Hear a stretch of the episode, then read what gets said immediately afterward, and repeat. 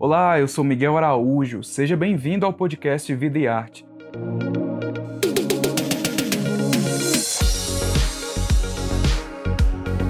Aqui você encontra conversas com vários artistas brasileiros. Fica atento porque toda semana sai um episódio novo no seu agregador de podcast favorito. E ó, para acompanhar o bate-papo na íntegra e saber de mais detalhes sobre o projeto Vida e Arte Convida, assine o Povo Mais, a plataforma multi-streaming do jornal O Povo. E acompanha também o Vida e Arte nas redes sociais e nos cadernos especiais do o Povo. Hoje, a repórter Ana Louise Gadelha fala com o cantor sertanejo Gustavo Mioto. Ele celebrou 10 anos de carreira em 2022 e lançou um DVD especial para comemorar o projeto. Desde pequenininho você é apaixonado pelo ramo da música, né? Em 2014 você gravou seu primeiro DVD intitulado Ciclos e em 2022 você também gravou um novo DVD para comemorar os 10 anos. Quais as principais diferenças você enxerga entre o Gustavo daquela época e o Gustavo de hoje? Ana, eu acho que o que mais mudou no Gustavo assim é o Gustavo, né? É mudar o jeito de falar, o jeito de escrever, o jeito de cantar, o jeito de pensar sobre as coisas, o jeito de gostar de música, o jeito de gostar do meio. Então muda muita coisa assim nesse ponto, assim, eu era eu era um adolescente, né? Eu tinha 16 anos, então é, realmente é, a, a, mudança é muito brusca, né? Do, essa fase né, dos 16 para os 25 são só mudanças na vida da gente, né? Então é, muda muito a cabeça. Eu acho que o que mais mudou realmente foi, foi a, esse amadurecimento do Gustavo, assim. Legal. É, Gustavo, qual você acredita ter sido assim o grande passo para o seu reconhecimento? Pode ser uma música que você lançou, uma participação sua, algum feat, qualquer coisa. Eu acho que o reconhecimento é, vem da constância. Então, a gente. É, a primeira música que aconteceu na minha carreira foi Impressionando os Anjos. E é, você ter uma música como Impressionando os Anjos tocando, tendo, sendo o compositor e intérprete da música, já ajuda muito nesse reconhecimento, assim, já ajuda, já dá um passo, assim, né? É, após isso, o reconhecimento da segunda música, que todo mundo fala, é, vamos ver se acerta a segunda. Aí veio Anti-Amor, Coladinho em Mim, Contramão e etc.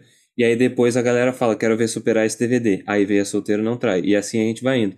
Eu acho que esse reconhecimento vem vindo de vem vindo da constância, assim, de você se manter no mercado, de você continuar é, com uma imagem massa, assim, de você continuar com é, com um trabalho bem feito, assim, com um trabalho com carinho, assim.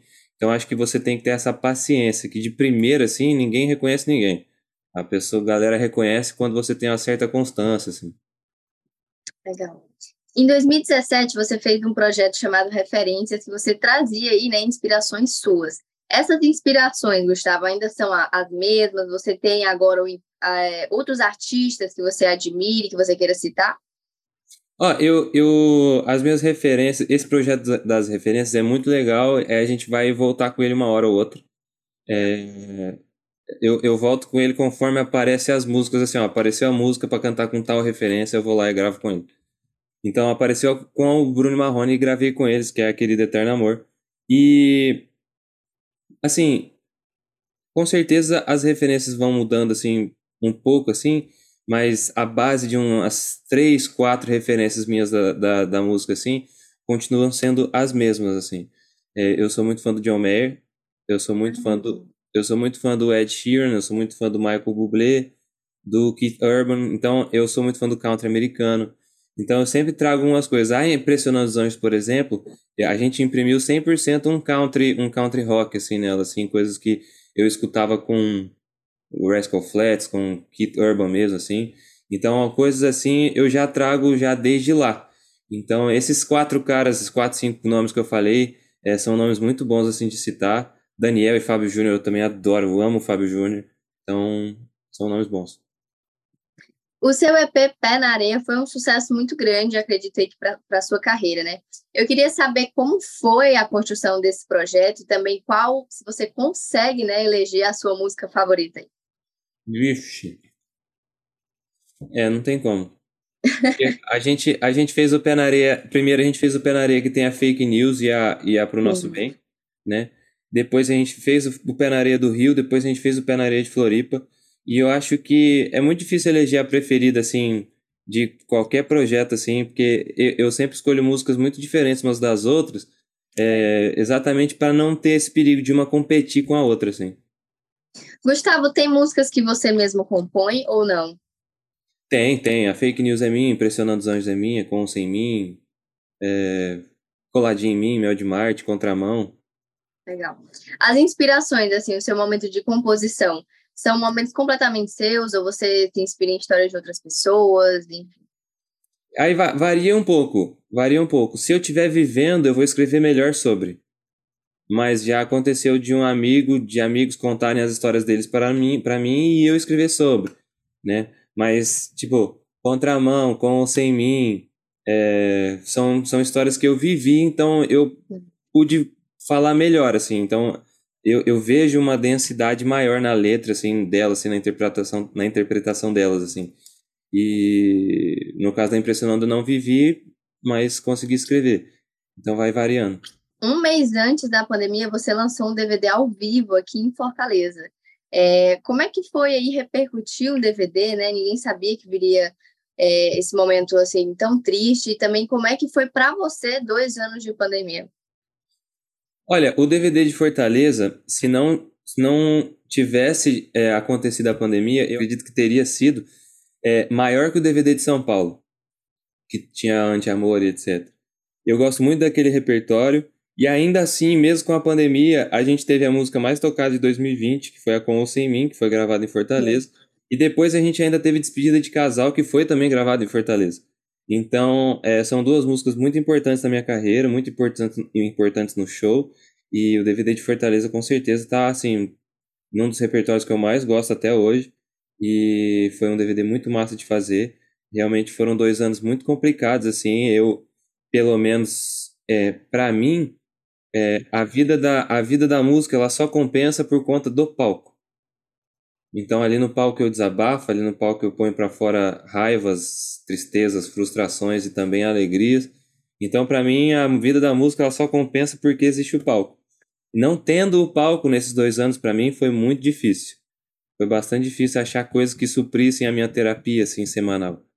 Então, é, esses dois anos foram, foram anos bastante lentos, assim, de passar.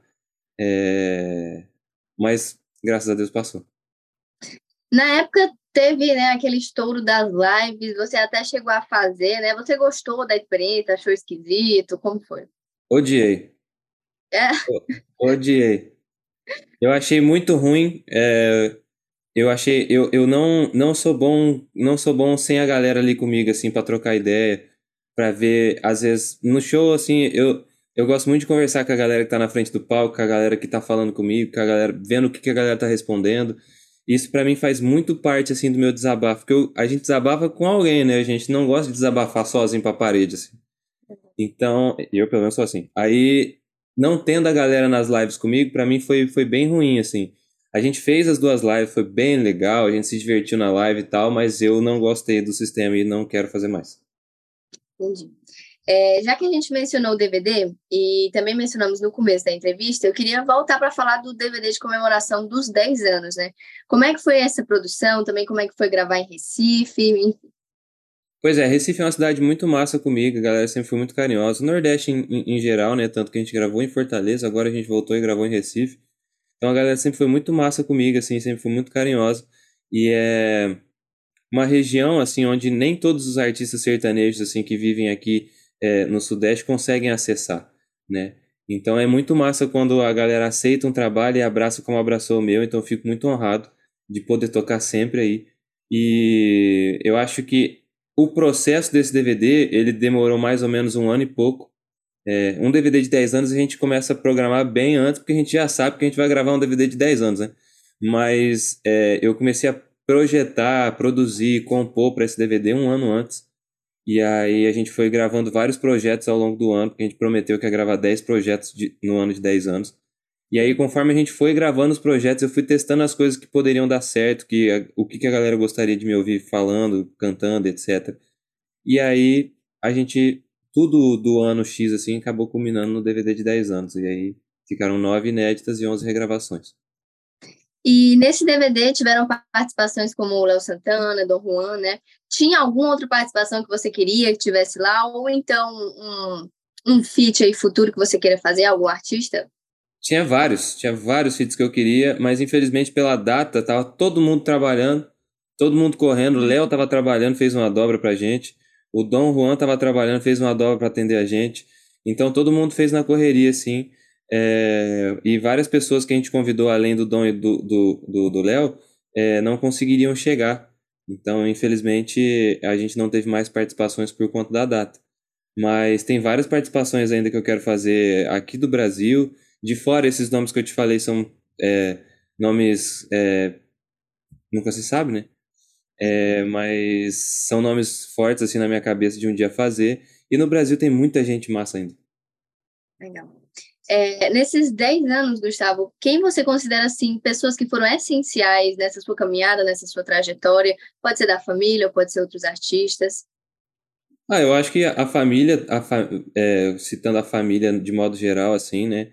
É, a galera que trabalhou comigo desde o começo, é, os músicos que estão comigo desde o começo, o Neto que produz é, as minhas músicas desde Impressionando os Anjos, é, também é um cara é, que mudou tudo assim na minha carreira, que me ajudou a me conhecer como artista e como músico também.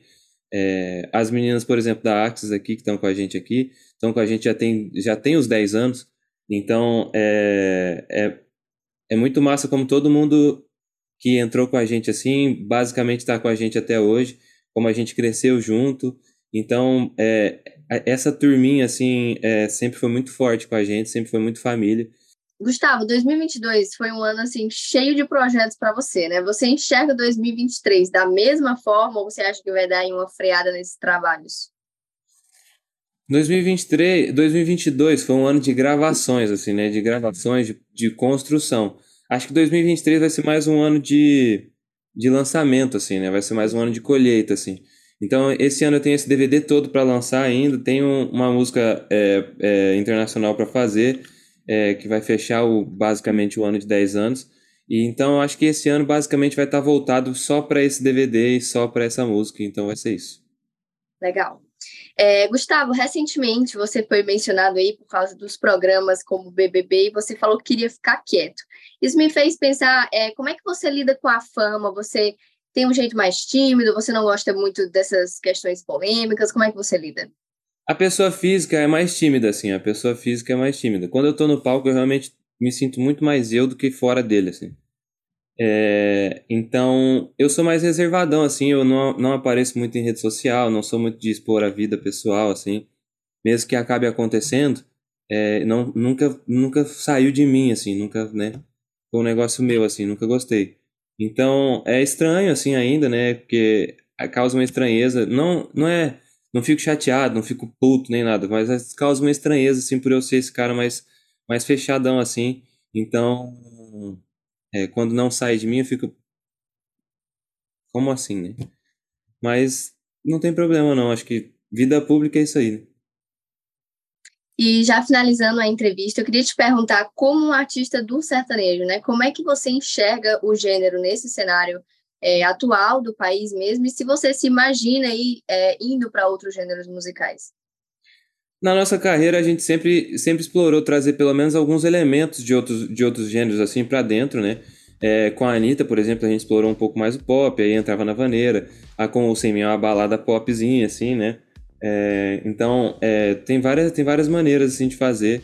E o, o sertanejo hoje, ele vive uma fase onde eu acho que é, a gente precisa dar, precisa dar um, dar um gás assim nas mudanças, assim, dar um gás na, na modernização das coisas, assim, né? É, eu acho que é, o sertanejo ainda é muito, ainda está muito quadrado assim dentro de ah, vamos, vamos fazer esse quadrado aqui porque isso aqui funciona, é, não vamos gastar muito com esse lado estético da coisa e tal.